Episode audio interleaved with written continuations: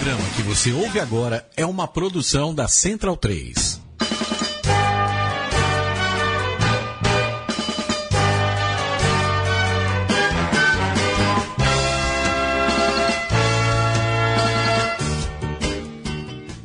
Olá, olá, centralinos! Estamos aqui para mais uma Mesoval, edição de número 36.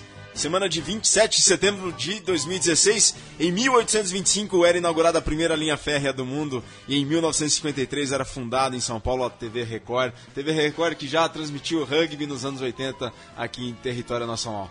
Esta é a Mesoval, a mesa mais oval do rugby nacional e compõe a Mesoval Diego Gutierrez. Olá! Olá, Virga. Realmente muito emocionante saber que é aniversário das Estradas de Ferro. Eu vou me adiantar um pouco, falar do convidado aí, que é uma pessoa que, pra, que realmente foi meu treinador, um cara que me ensinou muito de rugby. Isso, apresente convidado já, O- aproveita. Eu não aprendi tanto assim, mas realmente ele tentou muito, sabe muito de rugby. o Matias Menucci. Prazer. Matias, bem-vindo, boa tarde, é uma honra tê-lo aqui conosco. Boa tarde, muito obrigado pelo convite. Obrigado, eles. A gente vai falar sobre rugby nacional, rugby internacional, desenvolvimento crescimento, e claro, o Matias vai falar sobre o irmão dele, Juliano Felipe Menucci, que tá sumido demais. vamos, vamos falar de rugby, que é o que mais gosto. Vamos, vamos embora. O Matias tem uma história muito bonita, o Matias que começou no hurling de Buenos Aires e agora tá hoje, ele treinou, o último clube que treinou foi o URA, a União de Rugby do Alphaville, mas ele jogou de oitavo, foi seleção brasileira, jogou pelo Band, foi campeão brasileiro, já jogou pela seleção, tem uma história muito bonita pelo rugby nacional e o Matias vai falar pra gente ao longo desta mesoval de número 36. Treinador do Direito Mackenzie também. Treinador de direito Mackenzie. Também, do Campeão direito universitário. Será? Como? Vai ser campeão paulista universitário? Não, não sei. Vamos ver passo a passo, tranquilo. Humildade, antes de tudo, humildade. não, mas tranquilo, não sei, vamos ver. Uma Temos- safra nova. É uma safra nova. Uma safra nova do direito Mackenzie. E temos aqui, como é que você falou que é xará em espanhol? É, tocajo. Tocacho. Tem um tocajo aqui. Tocajo, não, não é muito comum aqui no Brasil eu ter charás, né? Ainda mais no, no, no programa. Aqui na Central 3 é a segunda vez que eu, que eu participo de um programa com um xará meu, já que a gente já recebeu o Matias Spector, é, colunista da Folha, no xadrez verbal, mas realmente não, não é muito comum. Então, Matias Pinto, É, o seu to tocajo. Meu tocajo. né? Boa E- tarde. E, falando com o meu toca antes do programa, a gente estava falando da, da importância, né? Já que você citou a- a- as linhas férreas, a primeira linha férrea, né? A importância eh, das estações de trem para o rugby em Buenos Aires, né? Na grande Buenos Aires. Até de um, livro que você indicou para. Sim, sim, é. O Virga está indo agora para Buenos Aires, caso, caso os ouvintes não saibam, vai acompanhar de perto lá os Pumas contra os All Blacks. E eu indiquei para o Virga e para todos os ouvintes o livro Nascimento de una Pasión, do jornalista Alejandro Fabri, que, é um livro que fala sobre o surgimento do- dos clubes de futebol eh, na Argentina, mas essa edição definitiva agora tem um capítulo justamente sobre aqueles clubes que disputavam, eh, que, que faziam parte do, do, do campeonato de futebol na época do amadorismo, mas que com o advento do profissionalismo eh, se dedicaram exclusivamente ao rugby. Aliás, é, só. Olá, Vitor Ah, Ramalho. Bom dia, boa tarde, boa noite. A Bom dia, boa tarde, boa noite. aqui, Exatamente. Aliás, Virga, antes de mais nada, hoje é dia, o dia mundial do turismo, então já que você está indo amanhã pra É verdade, Argentina. o Dia Mundial do Turismo. Ah, é verdade. É, Não, o Matias falou, falou, falou isso. Amanhã é é... dia de São Cosme e Damião. Ah, olha só. Não, é hoje. É hoje? É hoje, Ah, né? então feliz dia de São Cosme e Damião. Um abraço pro Cosme Damião. Não, ô, ô, Matias, falando sobre isso, tem um, um- site muito legal sobre futebol argentino, futebol portenho. Um amigo meu, aliás, lá do. que também joga rugby lá no Pará. Falar o Caio Brandão. O Caio Brandão escreveu uma série muito legal, o pessoal pode acessar ainda. Tá lá na parte de históricos do, do site que a gente republicou, inclusive no portal do rugby. É, sobre os, os clubes históricos do futebol argentino que eram do futebol, foram os grandes do futebol e depois seguiram no rugby, né? Aí falando de Lomas Athletic, Lomas o Belgrano, Belgrano Athletic, o Alumni que o do rugby não é Na bem aquele, não mas, é aquele, mas. né? Enfim, é muito legal, o pessoal pode, pode se informar lá com o, o Brandão, que é um monstro. Um monstro mesmo. E, Vitor, complementando sua entrada aqui, você que esteve no Castelo Oval do Império ali na 9 de julho com a, Tapima, com a Tapinas, saiu no lance que Mufarrege será, Eduardo Mufarrege será o presidente da CBRU, é verdade? Saiu no lance. O lance publicou. o lance publicou, aí eu falei com o pessoal do CBRU, falou que ainda não tá nada certo. Então, não tá nada certo, então pronto, esperamos para dar a notícia real quando acontecer, né? E temos mudanças aí do calendário, é verdade? Também ainda não sei. Também não é oficial ainda, Virga. Se o Matias Mas- soltasse microfones do programa aqui, gente, a gente ia saber de cada coisa. Não, mas na verdade isso daí já, já, tá- já tinha sido comentado antes. A reunião Sim, sim, a sim, fez sim, a claro. reunião com os clubes é, lá para discutir. Quando o Agostinho apresentou 96 páginas, 96 slides, falando sobre tudo e mais um pouco do que, do que, do que a CBRU planeja, é, falou-se nisso, de dividir o Campeonato Brasileiro para o próximo ano, de Super 8 virar uma coisa maior, com grupos regionais, podia virar um Super 14, do- dois grupos de 7, né, regionalizado. Não é oficial ainda, a gente está esperando a confirmação, mas é que surgiu ali um rumorzinho interno de gente falando, ah, que isso já é certo, mas eu também perguntei e falaram que ainda não é certo. Então, se não é certo, a gente também espera para anunciar, mas é uma, uma coisa que está sendo discutida. Perfeitamente, pessoal. Interajam conosco aqui pelo Twitter, arroba Portal do Rugby. Enviem suas perguntas aqui para o Matias Menucci, grande nome do rugby brasileiro, do rugby argentino também, que fez uma grande e bela trajetória lá em terras portenhas, que está aqui no Brasil desde, os anos 2000, desde o ano 2000. Então interaja conosco pelo Twitter, arroba Portal do Rugby, hashtag sempre rugby, mandem suas perguntas, assim como está fazendo o pessoal do Rock Rugby Itapeva, o Gil, o Leandro e a mim já está na escuta lá, ele está ligadaço na gente. Leandro Yamin que tá com uma dor de garganta, pegou uma friagem ontem, não, não, não ouviu a mãe que pede para ele sair com cachecol de casa, então por isso que eu tô substituindo aqui. Na Mesoval, aqui no controle da Mesoval. E lembramos a todos os ouvintes ah, que a fala, fala a verdade, Matias, você só, você- você só é, fez questão porque é sobre a Argentina hoje. Não, foi, foi uma, foi uma grata coincidência, Ah, é, porque é, é um assunto que me interessa bastante. Não, Ele sem tá, tá dando, tá, tá dando uma desculpa que o Leandro não tá aqui, mas é porque ele queria. E quem tá na escuta também é o Chico, tá ali do outro lado do estúdio. Chico, dá um tchau aqui pra gente. A gente também tá nas câmeras da Central 3, ao vivo pelo YouTube. E lembramos a todos os ouvintes, a partir de um real por mês você se torna um padrinho do Portal do Rugby e nos ajuda a seguir divulgando o rugby brasileiro. Tem muita coisa legal. A partir de cinco reais você já entra na nossa página de apoiadores do portal e a partir de 10 reais você entra no HUC, o grupo de discussões exclusivo do Portal do Rugby. É só não pescar no Huck, hein? Mas a partir de 10 reais você entra no Huck, o grupo de discussões exclusivo do portal, onde compartilhamos pautas, a zoeira do rugby que não tem fim e muito mais. Para conhecer é só acessar Padrim, com M no final. Padrim, com M no final, ponto com ponto br, barra Portal do Rugby. padrim.com.br barra Portal do Rugby ou veja o link no post sobre o Mesoval. Faça como o Marcos Plast, de Caxias do Sul, que segue tudo o que rola no rugby pelo Brasil e no mundo pelo Portal do Rugby e contribui mensalmente para ajudar a criarmos conteúdo novo, como a Mesoval nessa edição de número 36, que recebe nada mais nada menos que Matias Menucci. Matias, você chegou aqui em 2000 e veio de uma realidade muito diferente da que tinha na Argentina, lá no hurling. Como é que foi esse impacto primeiro de sair da Argentina e vir para o Brasil e encontrar o rugby brasileiro que há 16 anos não era nada do, em comparado ao que é hoje? Y fue difícil. En principio fue difícil. Yo, después de jugar varias temporadas lá, ahí mudei por trabalho, um empreendimento familiar, aí vim para aqui, para o Brasil. E joguei só um ano e parte de haver deixado o rugby foi por esse não consegui me acostumar ao dia a dia do rugby eh, aqui no, no Brasil essa coisa de se trocar atrás das árvores de, de, de, de viagens infinitas de, de da pouca estrutura não estrutura a nível dinheiro essa coisa porque lá os clubes não têm é totalmente amador. Mas sim a estrutura de pessoas, de clubes, de, de esa esencia que tem no rugby que nessa época tinha alguns clubes que tinham, mas em geral era um pouco difícil achar, assim, era complicado. Mas não mudou muito, eh, de 2001 até hoje em dia, não? É isso que a gente quer chegar. A pergunta já tem aqui do Marcel. O Marcel tava ligado, mas que eu falei, ó. O Marcel tá ligado, o Marcel tá ligado. Eu vou, ó, uma coisa que mudou de Serete não deixa mais trocar atrás das árvores, então Ah. isso. E o Vitor Silvério lá de Garça também já mandou, mas manda sua aí primeiro. Não, o, o, o Marcel já, já começou com a pergunta. Eu tinha uma antes pra fazer pro Matias, mas daqui a pouco eu vou segurar. Já vou mandar do Marcel. É, é questão dele, né? Você, desde que você chegou no Brasil, você realmente sentiu uma evolução no rugby brasileiro? O que, que você. Como é que você compara o momento de quando você chegou pra agora?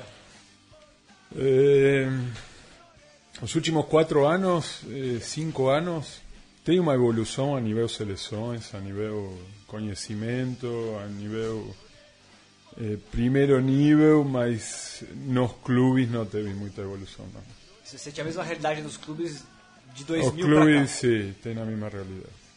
Base, ah, Se tentam estruturar um pouco mais, mas mm, terminam todos em tentativas, tentativas anuais, tentativas de um processo X, mas depois voltam atrás, e aí se começa de novo, e volta atrás e começa de novo. É bem difícil manter essa ideia de clube, essa ideia de... É, a gente estava falando antes de começar o programa, né? Como os clubes aparecem e somem, chegam e. Parece que vai. É, se cria, se tem um projeto e do nada desaparece.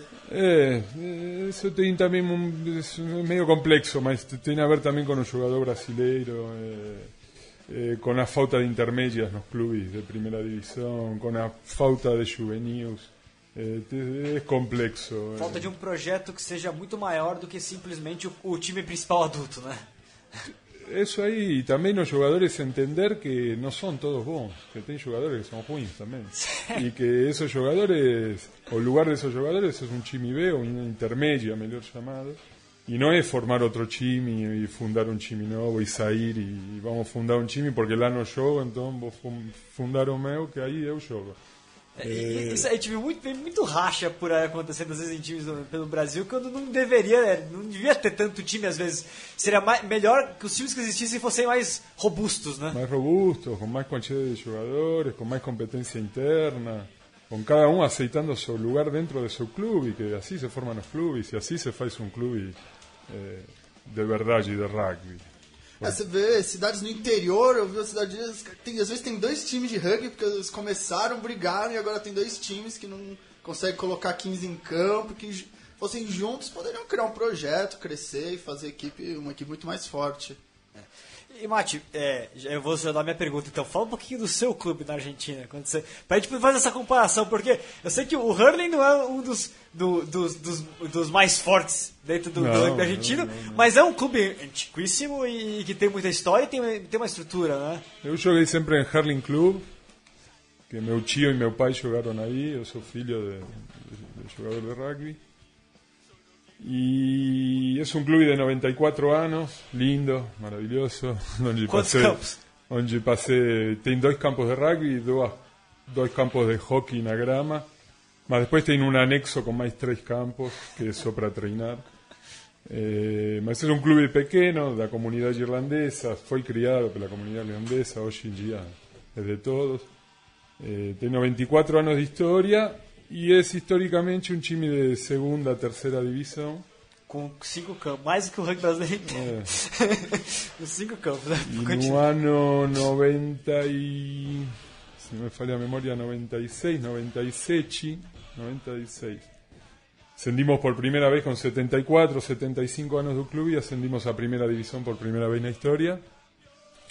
Você estava jogando? Eu joguei, fui parte dessa, do, do, do primer time que jogou em primeira e do primeiro time que clasificou no top 14 por a única vez que o, clube clasificou no top 14 na história do, Sempre de oitavo, Mate.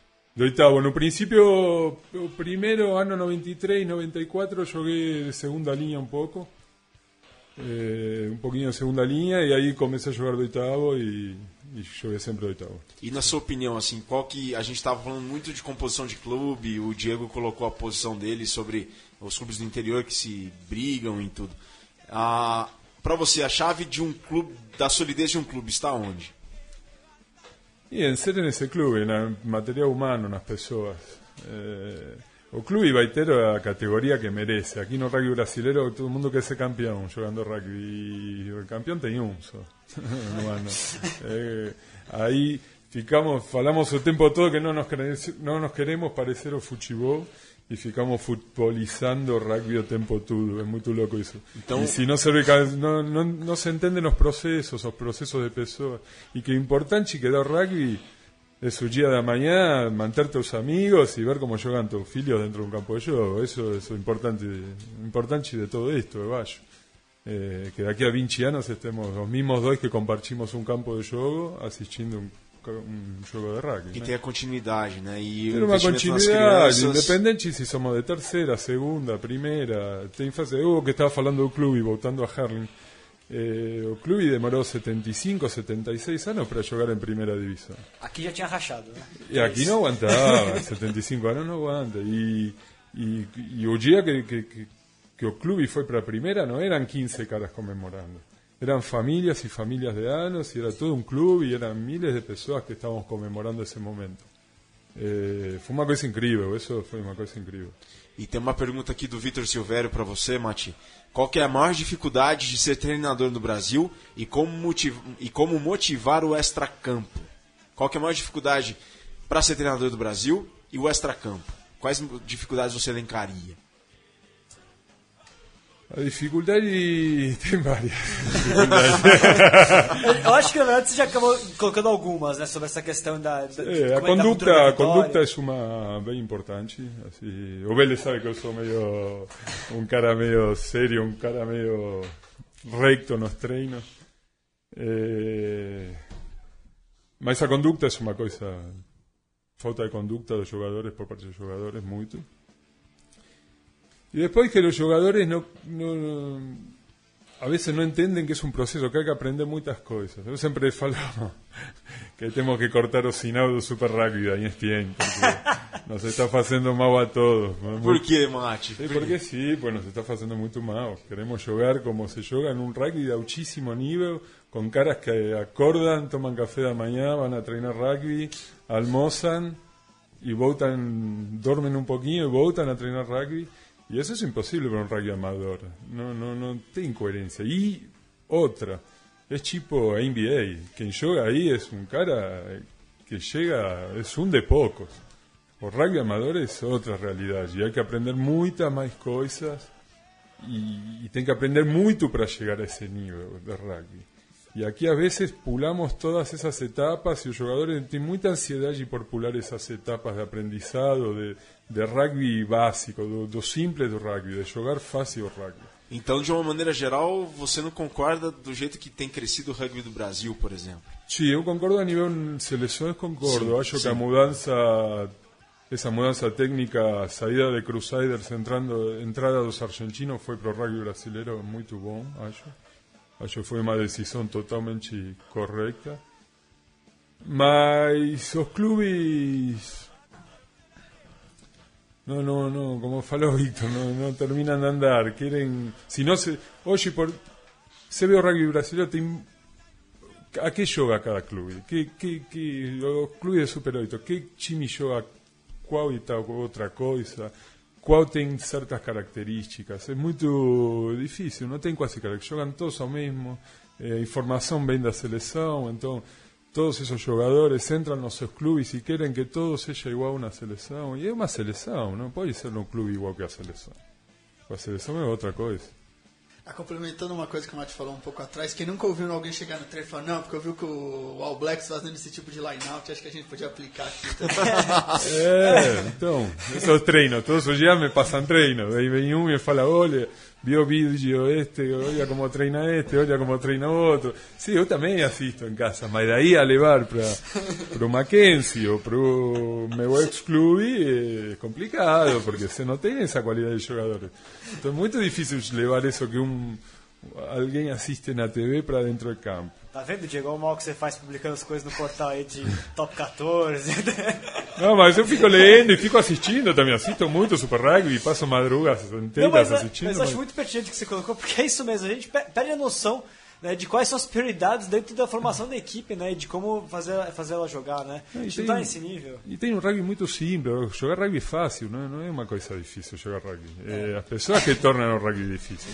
Mas jogar rugby é muito fácil. É um jogo que tem que correr para frente e passar a bola, mais nada. Às vezes o Diogo a gente conversa do, do caso do Lechuza, né? Quando era o Mariano, o Mariano de, de Goicoechea, que era o técnico, que o Lechuza fazia um jogo bem simples e era extremamente efetivo e foi campeão assim, né? Jogando o rugby mais feijão com arroz possível, Sim, né? mas bebê, e todo mundo sabia que característica tinha Lechuza. É. E todo mundo sabia que característica tinha esse time, e esse time jogava em base a essas características. Muitas vezes ganhava, muitas vezes perdia, mas era um, um time com identi- identidade. É, O pessoal ficava bravo, falei, "Tio, ninguém ganhava, mas ficava bravo. Não, porque não dá pra jogar assim, porque não pode. Ganharam o campeonato fazendo o básico, né? Não, mas tinha identidade. Eu enfrentei com o Wally várias vezes e, e, e tinha identi- identidade.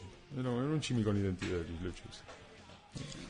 Bom, pessoal, vamos então para o primeiro intervalo desta mesoval de número 36. Com vocês, os lances e a narração em australiano, em inglês australiano, da vitória dos Wallabies sobre os Pumas pelo The Rugby Championship. A gente já volta. between Australia and Argentina is underway at NIB Stadium in Perth. They go deep with the kick-off. And that's a terrific run early on. Called this week.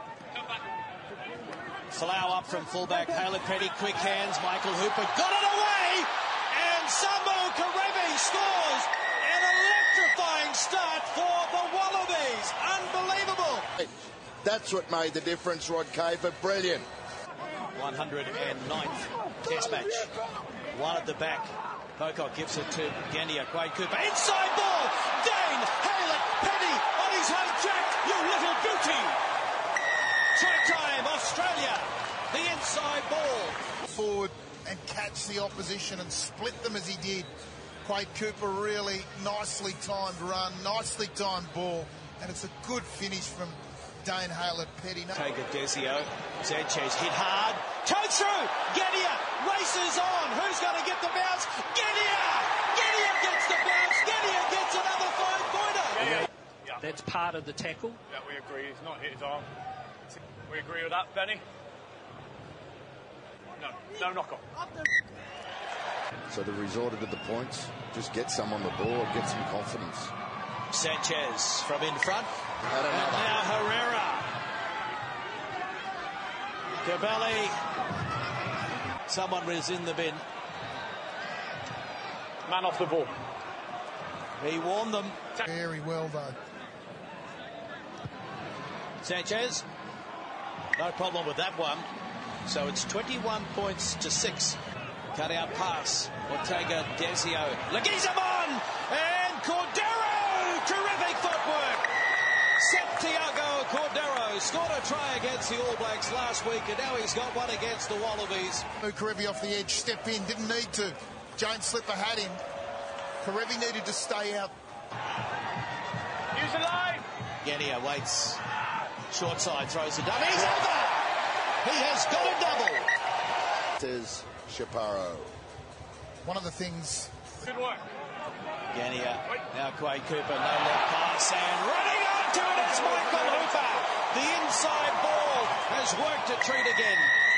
That's what we're looking for from the Wallabies in the second half. You can see them set up that move pretty early. one of the the best attackers, and that's what I talk about when he's squaring at the line. He just creates opportunities for people around him. And if he can consistently get his game back to Iglesias. Now it's the new man, Enrique Pieretti.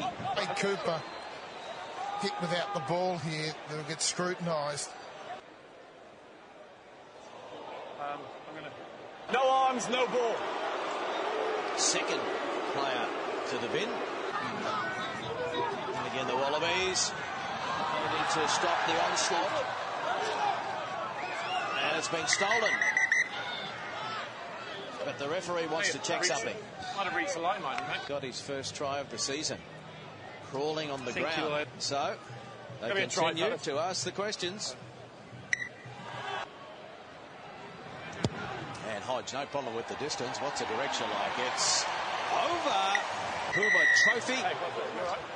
And they have beaten Argentina by 36 points to 20 after leading 21 to 6 at Daí, portanto, a narração da Fox australiana, na narração Greg Clark, nos comentários Phil Kearns, da vitória dos Wallabies sobre os Pumas por 36 a 20 pelo The Rugby Championship. The Rugby Championship que tem programação especial neste fim de semana na ESPN. Teremos sábado, dia 1 de outubro, Scrum, programa Scrum especial às 6 h da tarde, ao vivo, com Aria Aguiar e Antônio Martoni. Depois, na sequência, Pumas contra All Blacks ao vivo desde Liniers, José Malfitani, o estágio do Velho Sarsfield. É a Malfitani mesmo, né, Mati? Isso. A José Malfitani. O, a maior popular do mundo. A maior popular do Nunca mundo. lotou. Assisti um Puma, Pumas Inglaterra aí lindo. Foi que ano mesmo esse Pumas Inglaterra? Foi Oh, 2013, não né? Não, não, esse aí foi 91, acho. Banco Nación ganhou da Inglaterra, um time de primeira divisão da Argentina, da Urba. Banco Nación. Que era o time do Hugo Porta. Jogava Hugo Porta esse dia, Fabián Turnes, Hugo Porta. Melhor, um dos melhores times do rugby argentino que já vi jogar. Ganharam da Inglaterra, eu estava aí na popular do Amalfitani. Aí já aproveitando o gancho aí, já falando do rugby, do Rugby Championship. Já que o Mate tá aí, o Mate também acompanha Isso sempre, aí. aliás, sempre pega algumas ideias dele lá. Já que ele sempre falou- pegava no treino algumas lá, ideias. é. Algumas ideias aí, o que você achou do. O que você tá achando da Argentina nesse do Rugby Championship? E está sendo duro jogar o Championship depois do, do Super Rugby. Se vê que os jogadores estão sentindo a parte física. Mas, bom, está jogando bem. Um primeiro tempo contra os All Blacks interessante. Eh, outro dia dormiram nos primeiros 12 minutos contra a Austrália. Ficaram dormindo durante 12 minutos, que custou caro, mas depois se recompuseram. E, e- é interessante, o rugby argentino está, está, já vai chegar. Bom, pessoal, lembrando a todos então, sabadão, dia 1 de outubro, na ESPN, ESPN, Aria Guiar e Antônio Marco- Martoni comandam o Scrum às 6h30 ao vivo, especial, com Jake. Jake. vai estar lá? Show de bola. Então, Aria Guiar, Jake Mendin e o Aria Guiar, Jake Mendin e o Antônio Martoni, Scrum às 6h30 da tarde ao vivo, depois na sequência, 7 da noite, Pumas e All Blacks, direto lá do José Amalfitani. Bom, é, Palpites? Palpites? palpites? Ah, quero ver o palpite do, do, do Mate. Mate, É. seu palpite. Pumas 40 a 12 ali Não. contra os All Blacks? No, no, soy realista. No, yo iba a hacer un 30, 30, 12, 30, 15 por ahí. Da quem?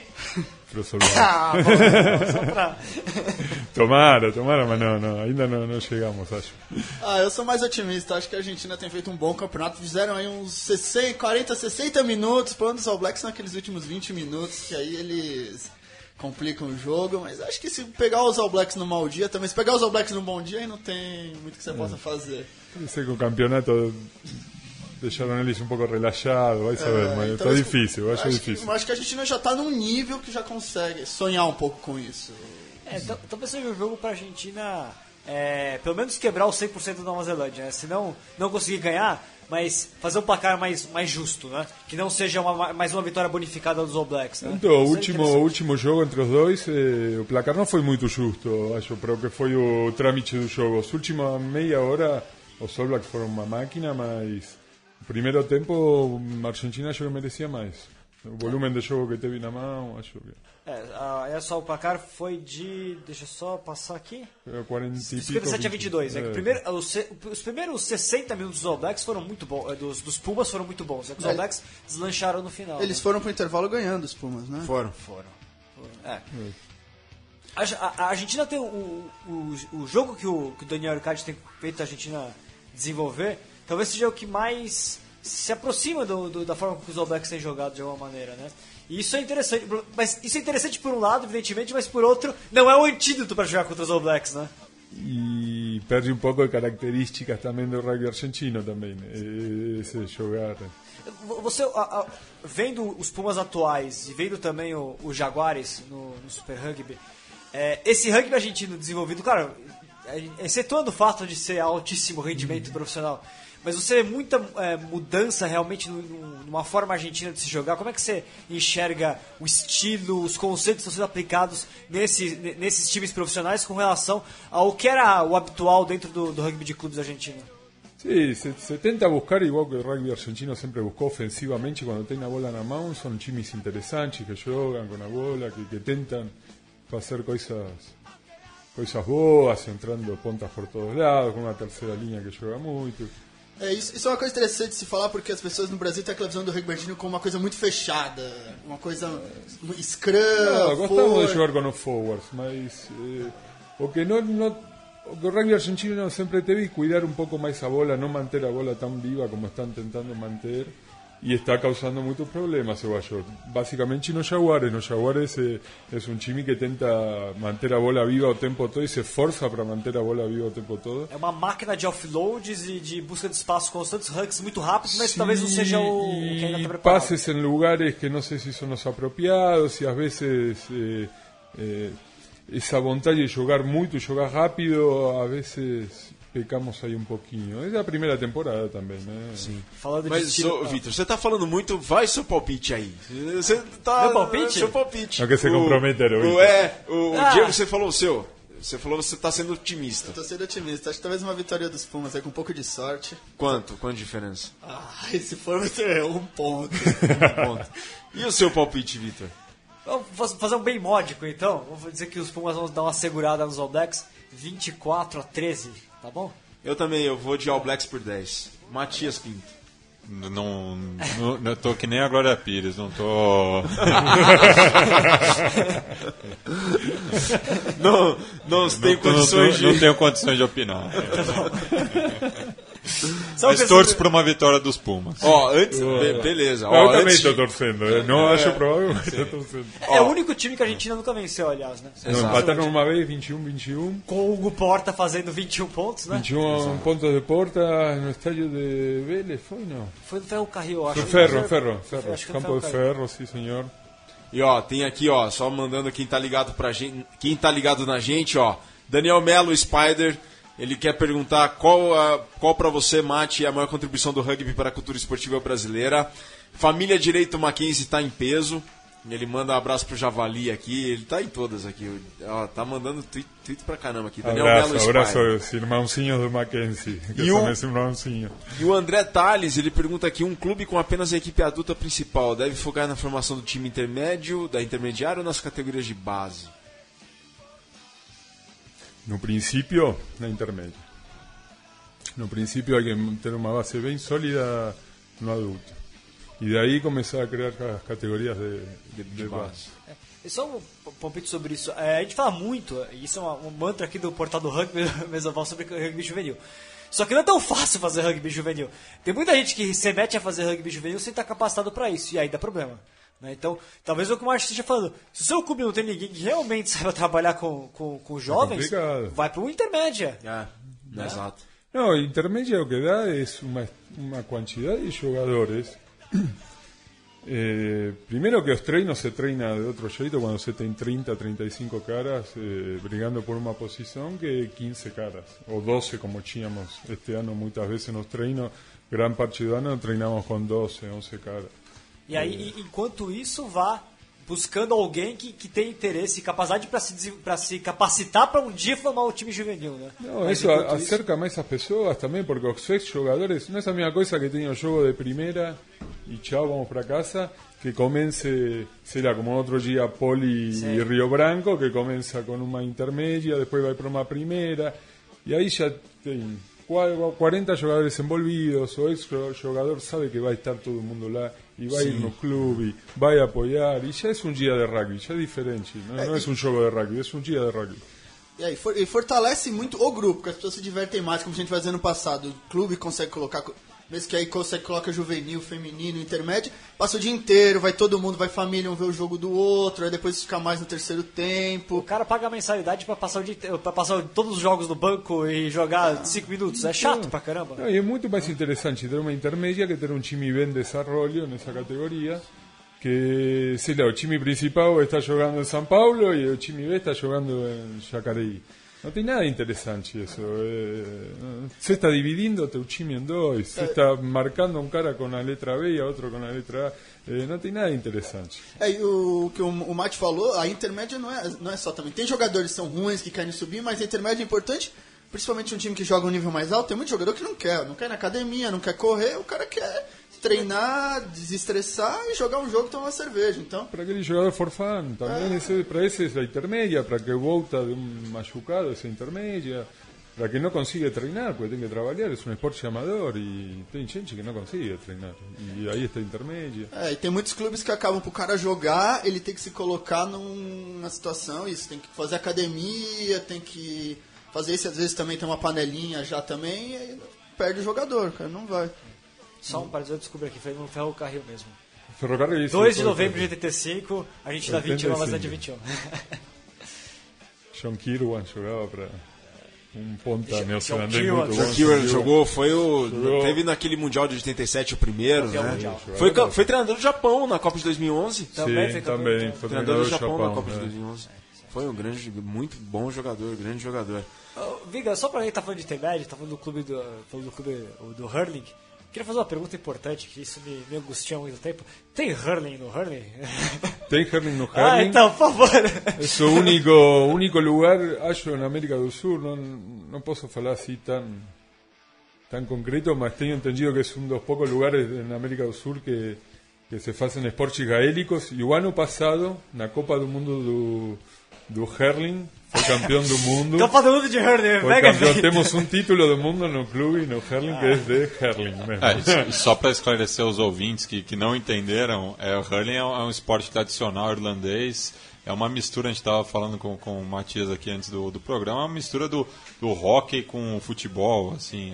É, É, Rugby, é um Hurling- esporte gaélico. o pessoal pode colocar aí na, no YouTube. Ventos de Liberdade, o filme do Ken Loach. Coloquem tem uma aí Gaelic, cena, é, Gaelic Sports, aparece a, ulti- a última Copa do Mundo foi o mês passado, o Hurling foi, participou, mas esta vez ficou fora Assistam o All Ireland Championship de Hurling, que é sensacional. Eles põem Sensacional. 80 mil pessoas no estádio. Você jogou Hurling? Não. E, e a, ci- a cidade de Hurlingham foi fundada por irlandeses? Eh, Hurlingham foi foi ingleses, irlan- ingleses irlandeses. Eh, sim, sim, tem um time, um clube muito conhecido, Hurlingham Club, que é de polo, e sim, é uma cidade de, de ingleses. Um abraço pro Warren Collier. Que não deve- gosta de esportes gaélicos. É, exatamente. Eu encho o saco dele. É o irlandês que tá aqui, do- aqui do rugby brasileiro, trabalhando na CBA Rio. Eu sempre brincava com o Warren. Pô, Warren, ele gosta de rugby, ele, gosta de- ele jogou cricket, jogou hockey na grama. Mas hurling e, e futebol gaélico ele não gosta. Não, eu Hurling não joguei porque na época que eu estava no clube e até o ano 2000 não tinha Hurling ainda. Então começaram depois. O, o, o Warren fica jogando cricket lá na- nas vagas. Bom, pessoal, a gente vai agora para o segundo intervalo da Mesoval número 36 e nesse, nesse intervalo temos a, o Momento Legal com o Luiz Mourão falando sobre a Lei 19 e um alinhamento lateral polêmico no Springboks All Blacks que tivemos pelo Rugby Championship e vocês podem acessar o link desse lateral polêmico na própria publicação da Mesoval no portal do rugby.com.br. Vamos agora com o Momento Legal, Lei número 19, alinhamento lateral com Luiz Mourão. Boa tarde, amigos do Mesoval. Hoje a gente ia falar sobre a Lei 13, eu continuar falando sobre a lei que trata de inícios e reinícios. Mas atendendo até um, um- um próprio e-mail do, do Vitor, a gente vai falar, comentar sobre algo que deu muita polêmica as- duas semanas atrás no Rugby Championship. E eu peço que vocês vejam na página de chamamento lá do portal do Rugby, a página que, que traz o chamado para o Mesoval de hoje, tem um link. Eu peço que vocês acessem esse link e vejam o vídeo durante essa nossa explicação. Trata-se de um alinhamento lateral onde houve o sancionamento eh, da, da equipe sul-africana em função de um erro. E a questão é se deveria ou não ter sido sancionado. Bom, a, a lei que norteia esse vídeo, obviamente, é a Lei 19, a lei que trata de alinhamento lateral. Especificamente, Lei 19, subitem 10, letra F de faca. Depois de assistir várias vezes o vídeo, deu para chegar à conclusão de que o árbitro, em nosso entender, estava absolutamente correto em sancionar a equipe sul-africana. Mas para isso eu tive que assistir o vídeo várias vezes. Ah, o subitem F, né, da Lei 19, item 10, ele trata basicamente o seguinte: que o jogador não deve saltar ou ser levantado, suportado, antes da bola ter deixado as mãos do jogador que arremessa. Ok? Essa seria mais ou menos a tradução desse subitem. E é exatamente o que se verifica após eh, assistir várias vezes o vídeo. A polêmica gira em torno do seguinte: várias vezes se observa isso nos jogos, em vários e diversos jogos, eh, e, e quase nunca é sancionado, quase nunca é marcada essa infração. Por quê? Bom, vamos lembrar, a gente já teve vários momentos legais aí durante, durante os últimos meses, e em alguns deles a gente falou que para sancionar uma equipe ou um atleta, é preciso que duas coisas aconteçam. Primeiro, que uma regra tenha sido violada. Segundo, precisa um efeito ou efeitos terem ocorrido sobre o jogo. Vou repetir porque é extremamente importante. Para que você sancione um jogador ou uma equipe, é necessário que essa equipe ou atleta tenha violado uma lei do jogo e um efeito tenha ocorrido naquele momento da violação da infração. Se isso, da violação da lei, perdão, se isso não aconteceu, se, se a, a violação da lei ocorre, mas o efeito não ocorre, não se sanciona. Se a lei é violada, o efeito ocorre, então o outro passo, o passo seguinte, seria a aplicação da vantagem. Nesse ponto já entra uma outra característica. Quer dizer, além da lei 19, item 10, letra F, no momento em que ocorre a violação da lei, o árbitro deve verificar se, se, o efeito ocorreu e aplicar, portanto, essa vantagem. Ali o movimento foi tão rápido que seguramente ele pensou em aplicar a vantagem, mas a bola saiu para a África do Sul. E a vantagem não pode ser aplicada se a equipe infratora tem a posse de bola. Portanto, ele imediatamente parou o jogo e concedeu a infração né, a favor da equipe dos All Blacks. Mas a polêmica continua. Por que, que várias vezes a gente vê acontecer no jogo e, e, e não vê a marcação? Primeiro, se você está na beira do campo, você está vendo tudo que acontece ali. E aí você precisa tirar os olhos da bola e tentar observar só o árbitro, ver se ele concede a vantagem ou não. Se ele concedeu a vantagem é porque ele entendeu, ah lá, que houve infração à lei e que houve um efeito. Quando você assiste pela televisão, muitas vezes o som do árbitro é abafado, ainda mais quando a gente tem aqui as nossas narrações aqui no Brasil.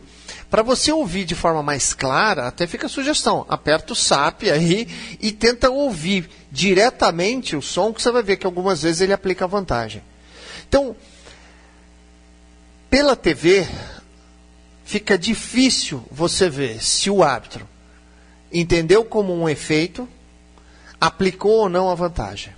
E aí você vê aqueles jogadores subindo e descendo e acha que ninguém está marcando. Mas na verdade é que talvez ele tenha julgado que não existe efeito, e se teve efeito, a vantagem para a equipe não infratora aconteceu.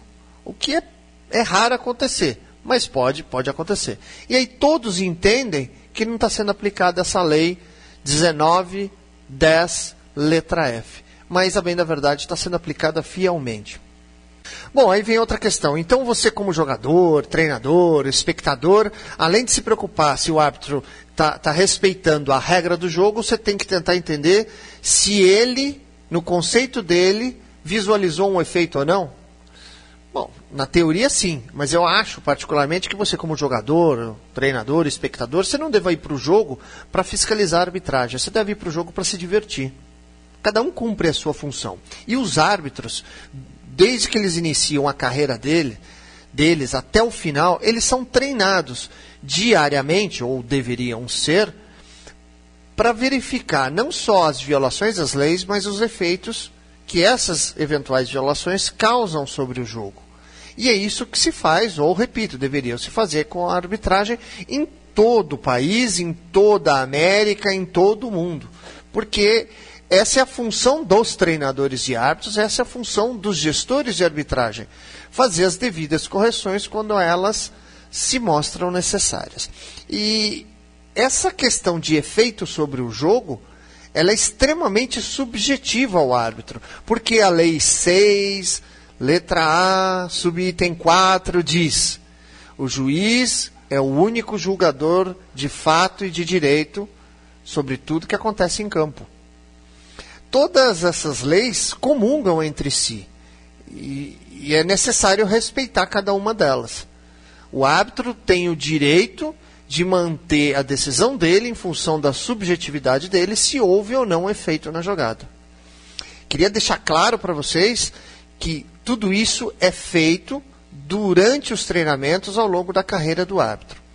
É algo fácil de fazer? Não, porque envolve correções de posicionamento do árbitro, envolve correções de conhecimento de leis, verbalizações preventivas antes do arremesso, por exemplo, nesse caso específico do alinhamento lateral, o árbitro verificando em alinhamentos anteriores que se possa estar no limite de infringir a lei por saltar antes, ele deve fazer uma verbalização preventiva, fidelidade à aplicação da, da lei da vantagem e um ponto que a gente sempre bate, que é o entendimento do jogo. O árbitro tem que ter um entendimento do jogo e a gente ratifica a necessidade dele ter sido jogador, treinador durante alguns anos ou enquanto ele inicia a carreira dele como árbitro. O entendimento do jogo eh, envolve o local do alinhamento lateral, no caso dessa situação que a gente analisa, analisa se é ataque ou defesa que introduz a bola, eh, a superioridade técnica da formação naquele momento, se um jogo sujo prévio aconteceu ou não nos alinhamentos e todas as outras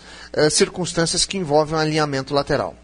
Por fim, para provar para vocês que não é nada fácil arbitrar um jogo de rugby, uh, alguns anos atrás saiu até um estudo na Europa, se não, se não me engano, 2010, 2011, dizendo que a arbitragem de rugby é a arbitragem mais difícil de se executar ou de se exercer no mundo esportivo, por conta das inúmeras combinações que os 678 subitens de leis permitem. Então não é tão simples assim uh, apitar um jogo de rugby. Isso a gente já tem visto. Mas para provar isso, o próprio site que traz essa notícia, que é um site renomado, lá no comecinho tem uma foto. Em cima da foto, eles usam o termo technical. Como se este equívoco sul-africano fosse uma questão técnica. Ora, a técnica do, de saltar, a técnica de segurar o, o atleta no içamento, isso sem dúvida nenhuma é uma questão técnica pessoal, individual e coletiva. Mas o time, o tempo de içamento é uma questão tática. Embaixo da foto, se isso não é tão relevante, mas embaixo da foto acontece uma outra coisa interessante. Na segunda linha do texto que está abaixo da foto, ainda aparece o termo assim: line out penalty. E não é um pênalti, é um free kick. Então o próprio site já tem dificuldades de interpretar uma lei que está escrita. O que se dirá em relação àquilo que acontece em movimento? Não é tão fácil assim como parece. A arbitragem está atenta a isso, ou deveria estar atenta a isso, a gente espera que esteja. E a minha sugestão, para finalizar esse momento legal de hoje, é que vocês não se preocupem tanto com isso. Tá? A arbitragem, com certeza, vai ser sempre corrigida para verificar violação e efeito. Um grande abraço a todos. Semana que vem a gente volta com outro assunto extremamente importante, que é a questão das lesões cervicais que estão ocorrendo no Scrum aqui na América do Sul. Um grande abraço a todos. Fiquem com Deus. É com vocês o pessoal do Mesoval. É conosco aqui da Mesoval, Valeu Mourão, terceiro e derradeiro tempo da Mesoval de número 36. Já temos aqui na audiência do nosso programa nada mais nada menos que Lohan Bourdá, atleta olímpico. Mandem um abraço do Lohan pro Matias, que ele é uma ótima pessoa, treinador, e eu concordo com o que ele fala. Abraço, Lohan, querido amigo. E o Vitor Silvério coloca aqui, ó, lá de Gacha, faz três anos que só trabalho com Juvenas. Foi duro no início, mas hoje estamos firmes. A administração do clube faz toda a diferença. É pessoas igual o Matias disse. Bom, pessoal, só umas pequenas lembranças aqui. Tá saindo lá em Porto Alegre, Porto Alegre, uma notícia fresquinha, uma parceria de décadas de clubes Charrua e Ípica de ah, Porto Alegre. Está saindo do papel. E em breve teremos novidades aí, porque o Charrua vai ver como é que comunica isso da melhor maneira e com todos os detalhes acertados. Até que enfim saiu essa parceria definitiva do Charrua Rugby Clube com a Ípica família Gerdau e a Rampeter abriu lá os cofres, abriu as portas do, para os índios do Charrua não tá morto quem peleia. Matias, vamos começar esse bloco falando vamos. de alguém muito importante para sua família e para o rugby brasileiro. De onde está Juliano Felipe Menucci, Bandeirante, seleção de 7, seleção de 15. Onde anda? O que fim levou o Juliano Menucci? o Juli está na praia. o Juli está na praia, surfando. Para quem não sabe, são irmãos. O Matias Menucci é irmão do Juli. O Juli está com quanto? 27 anos? Não, o Juli está com 30. 30. Fez 30 agora, tenho 41. Depois tem outro rugby mais na família, o Patrício.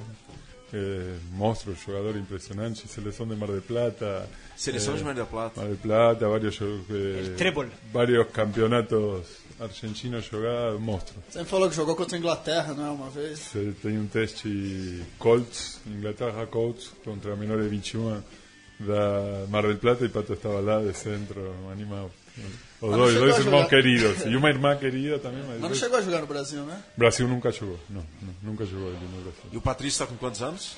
E Pato tem 39. 39. Agora é maratonista, triatleta. Sério? sí, é triatleta. Está melhor treinado que quando jogava rugby. É um animal. E o Juli está bem, está na praia, afastado do rugby. eh, está com um pouco de saudade, mas já é um ex- ex-jogador de rugby, parece. Ele ficou desiludido, decepcionado, Mate? Ficou, ficou um pouco, ficou um pouco obrigado com o rugby, um pouco desiludido, assim, sumiu da galera do rugby, sumiu do mundo do rugby, sumiu. Eh, sim, teve uma ida para a Inglaterra que não foi muita, muito Bem feliz, muito feliz. Habían prometido umas coisas lá, quando chegou lá não tinha nada do que habían prometido e voltou. Aí, seguido, seguida da volta, primeiro jogo que ele faz, já sem muita vontade de jogar rugby, quebra a fíbula, aqui no SPAC, no Lions. E aí decide se recuperar em Búzios, e, mas já tinha meio pensado não jogar mais. Já. Também teve um Pan-Americano que ele fica fora e por um problema de, de documentos. de nas- 2011, né? Daquele Pan-Americano ele Ah, também ficou teve meio... mesmo, aquele problema do documento da naturalização. Né? Teve um problema aí, ele fica meio desiludido também dessa, e bom, mas está muito bem, está muito bem, em Búzios, feliz, felizaço, muito feliz. Foi, foi um grande jogador. Aliás, participou do, da última vez que o Band chegou na final do Campeonato Brasileiro. Foi, né? 2011. Lá em, Bud, em, em Em Budas Budas Artes. Artes. É, grande jogo negócio aquele lá, aliás, viu? Foi, foi. bem legal aquele evento. Mais de 5 É. mil pessoas. Lotou, pressão, Lotou. as duas torcidas em cima, foi, Foi. bem legal. Sí, É, o Julio mas- estaba en ese grupo olímpico, los primeros sevens internacionales, todo eso, Julio estaba, estaba en ese grupo. E o tema da naturalização ali pro Julio é verdade, eu lembro muito bem daquela época, lembro muito bem. Vitor, tivemos Super 8 Taça Tupi, tivemos definição do semifinalista da Taça Tupi, tivemos Desterro mais uma vez com vitória, agora com 10 pontos à frente do segundo colocado, que agora é o São José. Isso mesmo, Virga. Vamos passar rapidamente aqui os resu- resultados do Campeonato Brasileiro. Ah, aliás, eu abri a página errada, então só um minutinho. Pronto. É, tivemos Band 40, Niterói 44. Um jogo de arrepiar, mas que não livrou o Niterói ainda da última colocação. Mas de qualquer maneira colocou uma pressão em cima do Band, jogão. O Cole que cobriu. 19 pro SPAC, 25 pro Pasteur. 8 Curitiba, 31 Desterro. Ninguém segurou o Desterro. É, líder invicto. E o São José 33, Farrapos 27. Mais uma vez o Farrapos atrapalhando a vida do São José. É mesmo, Não é de hoje que ponto- o Farrapos engrossa é. quando joga contra o São José. né? E tivemos Taça Tupi também, definição aí dos classificados das dos semifinalistas. Ah, tivemos ah, Jacareí 67, 7 para o BH. Nova Lima 10, 77 para o Guanabara. Rio Branco 19, 32 para a Poli. União Rugby Alphaville 20, 19 pé vermelho. O Diego fez uns 10 atrás. É, mano. Placarzinho, hein? É, Foi Diego, depois apertado, hein, explica o Diego? placar apertado, Diego. É, San Diego 22, 10 Serra e Gioca 8, Charrua 19. Semifinais, Poli contra San Diego e Jacareí contra Rio Branco. Passa a bola para os senhores. Aliás, quero saber de- também palpites aí para semifinais da, da Tupi. É, começar com o Super 8. Ah, o Farrapos imparável, o perdão, Desterro imparável, continua sem o que fazer. Você chegou a ver algum jogo de Desterro, Mate? Desterro não, não, assisti este fin de semana SPAC, Pasteur, jogo interessante, mas Desterro não, não vi jogar este ano ainda. É, o Deste- é, se o pessoal quiser ver o Desterro, o pessoal do Desterro tá colocando os jogos deles na página do, do YouTube da equipe. assistir. Dá para assistir todos os jogos por lá. Grande Mário Zerbeto. O Marião, viabilizou, lógico, né? Mas é isso, é, o Desterro, por Uma enquanto, é campanha o time, sólida, muito sólida está o time. é o time a, ser batido no momento. né? É, é. É, o, e o Band, que acho que foi um pouco surpreendido aí pelo Niterói. Não esperavam. Ah, Outra falando em. Niterói, esse sábado, lá no Graguatá, na Universidade Federal Fluminense, o retorno da Taça Irmãos Turnbull já está lá em territórios fluminenses, já está nas mãos, nas mãos do senhor Henrique Tone. O Niterói vai receber a- o jogo da volta da Taça Irmãos Turnbull, que é uma taça criada pelo portal do rugby com a Central 3, dos duelos entre SPAC e Niterói. Primeiro duelo, vencedor o SPAC, agora tem o jogo da volta em casa do Niterói. na casa do 19 a Niterói. 3 o primeiro jogo, agora a volta. Idealizado pelo senhor Virgílio Neto, que é muito humilde e não, e não assumiu os créditos da coisa. Vai lá, vai lá, Diego. É, é, o Super 8 parece estar meio definido, né? É difícil sair de São José e de Esterro pra mim. Ah, o Curitiba tem chance ainda, evidentemente. Aliás, o jogo é em Curitiba, é o Curitiba contra o São José, né? Então isso vai, é o jogo, pra mim, é a decisão antecipada da, da vaga na final, né? Lembrando que não tem semifinal.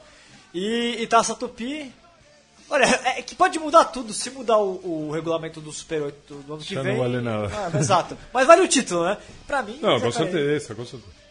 Pra mim, o Jacareí é o, é o grande favorito ainda assim. Apesar, e aí também, a Poli tem, tem, tem crescido muito e o San Diego é um time que vem aí numa crescente nos últimos anos, né? Poli, San Diego, Jacareí E o Rio Branco. Jacareí contra Rio Branco. É, o Rio Branco Poli San Diego. tem processo de reconstrução ainda, né? Tem que encontrar ainda a sua melhor forma. Mas Poli e San Diego estão numa crescente. Quem sabe algum deles consegue atrapalhar o Jacareí. Mas acho que o Jacareí é o time mais forte, é o time o grande favorito. Eu acho que sou favorito, Jacareí. É, por o cómo está trabalhando o clube por cómo está trabajando Julio y toda a turma lá, acho que Jacareí es serio candidato a votar. É, um, um título é sempre bom. E acho que é isso. O Jacareí realmente é uma equipe que joga um pouco diferente. Acho que o Mate falou muito de uma equipe que tem uma estrutura muito boa, tem como ter um projeto de categoria de base que é fantástico. Estão trabalhando muito bem no Tem Jacareí. time B jogando Paulista D. B, eu fiquei com Júlio e Mateuzinho e vários caras fazendo curso agora no nível 2 lá no San José de coaching e estão encarando a coisa seriamente de verdade. Estão bem estruturados, trabalhando muito seriamente, com muitas pessoas trabalhando para o clube. Eh, madurou, Jacareí madurou. Aliás, o Edis, eh, Jacareí, agora eleito representante de atletas do Conselho do CBRU, Mariano de Goicoechea, eleito representante de árbitros, né? Só uma coisinha, tem uma pergunta aqui. Estaremos, pergunta- estaremos com os dois aqui um Breve dia. estaremos. Mariano talvez, talvez não Já aceite. chamei, já É. chamei. Qualquer coisa a gente traz o Tomás. Mas. Chamaremos um árbitro. É, a- a- é, mensagens aqui, abraço pro o Vinícius Guedes mandou pra gente dar um toque pro pessoal do HT, Es- HTE Sports, site que ele participa lá, o Helder, o Thiago Elvis e o Parpe, que sempre acompanham a Mesoval. E tem pergunta do Bruno Romano. Bruno Romano ligadaço aqui no portal do rugby no, e no Mesoval. Grande, Bruno. Grande Bruno, já esteve aqui conosco duas vezes. É, tem o blog no UOL. O Romano pergunta pro Mate, fez duas perguntas. São perguntas grandes, então, como tá no final do programa, a gente resume, mas. Número um, sua opinião sobre estrangeiros no rugby brasileiro, naturalizações, seleções, o que, que você acha?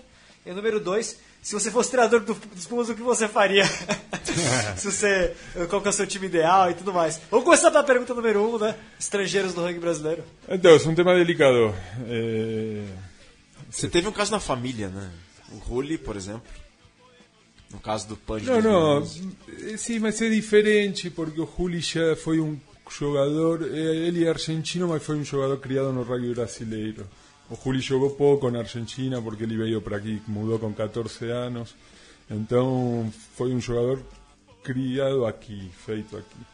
Eh, y a, no sé, a misma cosa Lohan, que es un jugador criado aquí, y, y- y varios jugadores.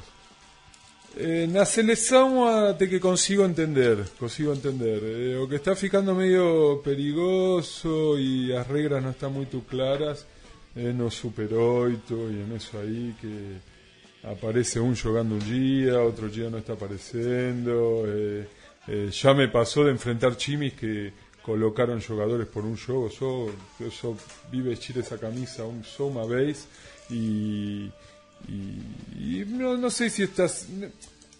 Está bem, todo mundo quer ganhar, tudo, mas não, não sei se nosso esporte entra muito isso, se está muito certo no nosso esporte. No, no outros esportes já vimos isso, mas no nosso esporte meio delicado. Eu acho que se o cara eh, vem fazer futuro, a jogar aqui no Brasil, se, se o cara entrar nesse rugby brasileiro, tudo bem.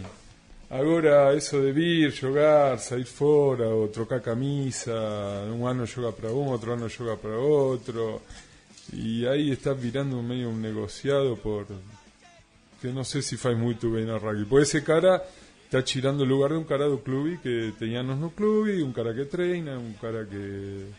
Então é difícil, é difícil entender isso. É... Bom, pessoal, a gente está chegando aqui na reta final da nossa mesoval de número 36.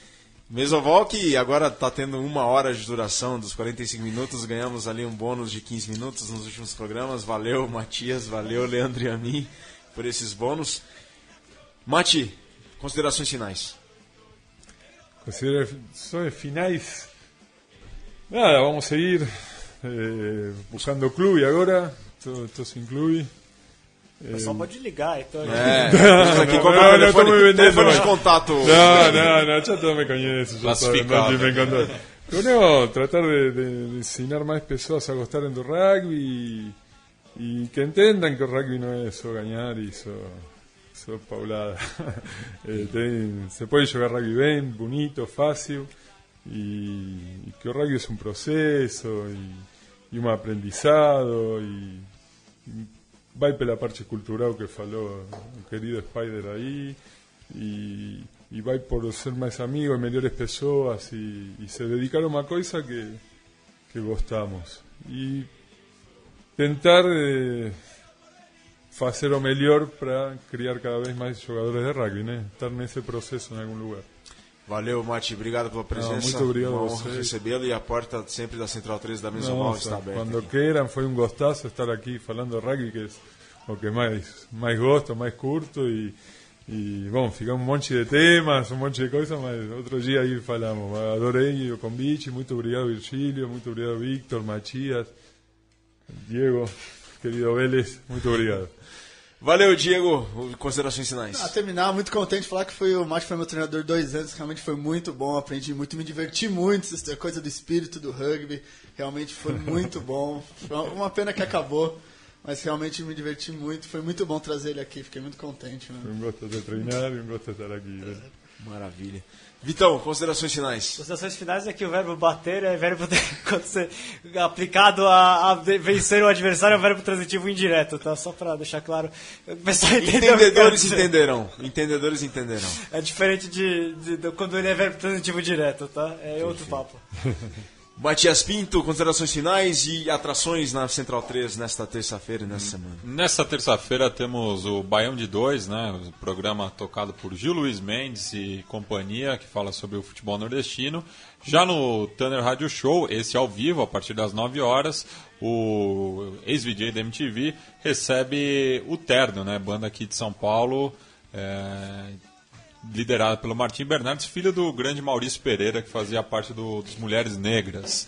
É, e só, só chamando uma pauta sudaca aqui, já que hoje a Comembol anunciou que a Copa Libertadores será agora é, final única em campo neutro. Final único em Campo Neutro. Vamos, Boca. E um dia teremos a Libertadores do rugby. Sem dúvida Arena alguma. Barueri? Não. O Serete. É.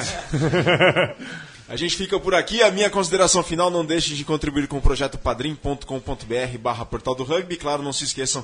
Pumas All Black, sábado na ESPN, 7 da noite. Pumas All Black, direto de Linheiros, estádio do Vélez, com um scrum especial ao vivo a partir das 6h30, sempre na ESPN. Pessoal, semana que vem a gente recebe a Marjorie Enia do da CBRU, da FIFELESH, da World Rugby, dos Jogos Olímpicos, enfim, ela vai estar aqui.